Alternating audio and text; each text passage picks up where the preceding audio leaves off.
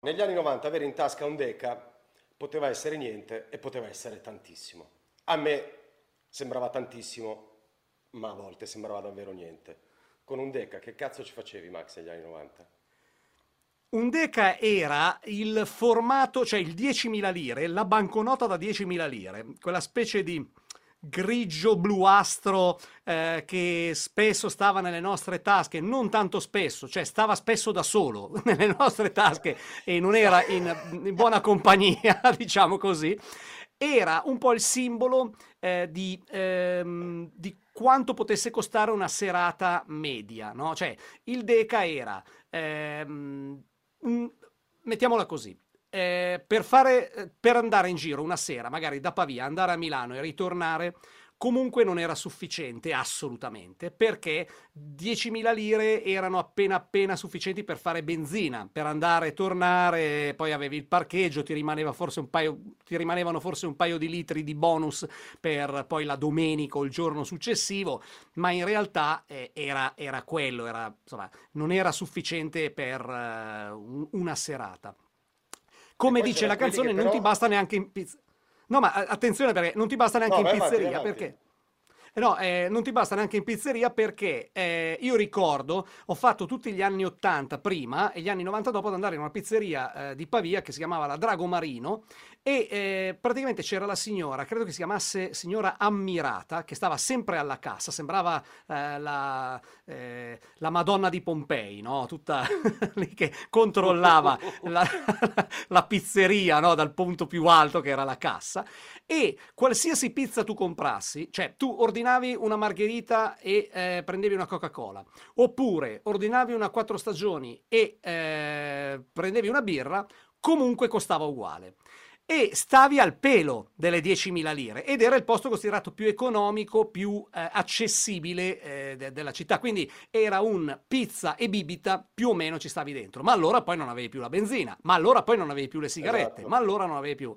Quindi era la condizione di avere un deca in tasca era già eh, una, ehm, diciamo, una catastrofe annunciata. Era la consapevolezza che quella sera non sarebbe successo assolutamente niente di bello. Comunque parliamo, che, cioè una birra costava eh, 2.500-3.000 lire, no? poi addirittura se andavi nei pub quelli seri 4.000 lire, 4.500 se, se cercavi quelle premium impo- eh, di importazione inglese o britannica, insomma le birre, o belga peggio che costavano una cifra cifra, eh, rischiavi di, di rimanere secco già solo alla seconda birra.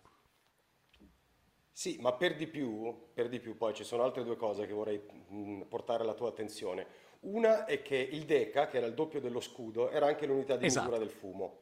Cioè lo scudo era una canna, esatto, il Deca esatto. era due canne. Per cui, per cui, se avevi un Deca e volevi farti una canna con gli amici era finita lì. Cioè avevi Assolutamente, certo. E, e, non, e, la fame chimica niente, eri finito, perché se avevi un Deca no, no, no. l'hai rigiocato così e Assolutamente, dovevi, che... dovevi, mangiare le gomme della macchina, praticamente del motorino, a seconda...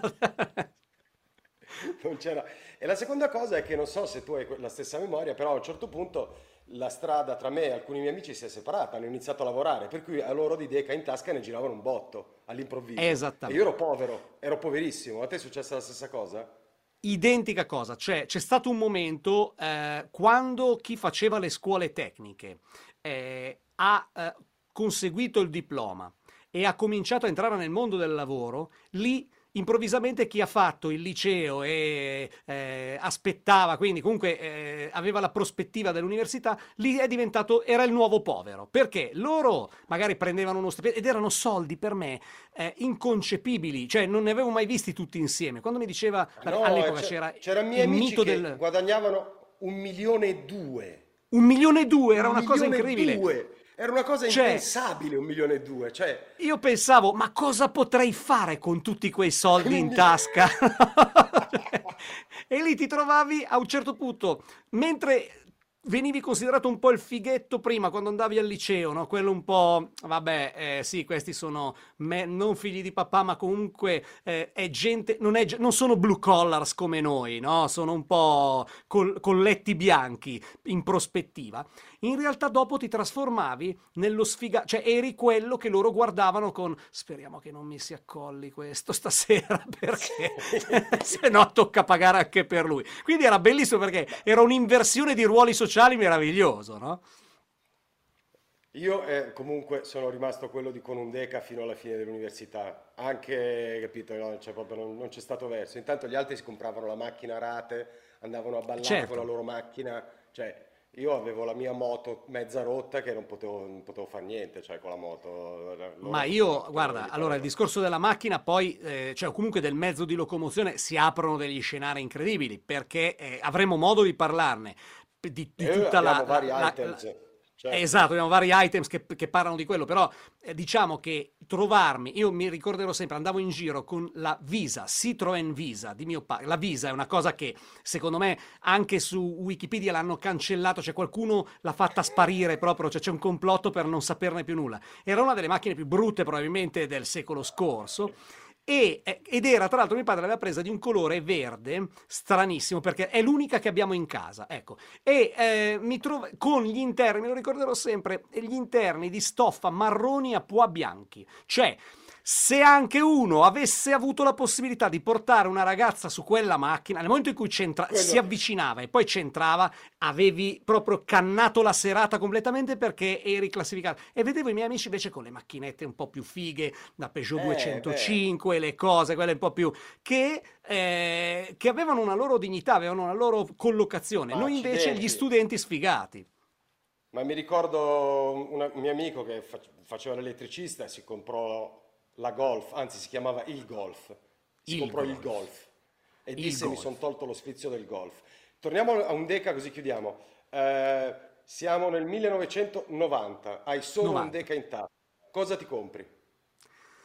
Con un Deca in tasca probabilmente non riesco neanche a comprarmi il nuovo album, il nuovo LP del mio cantante preferito, che in quel momento potrebbe costare probabilmente 18.000 lire in quegli anni, dalle 15 alle 18.000 lire esatto. secondo il livello. Quindi probabilmente... In quel momento, in quel momento c'era il momento...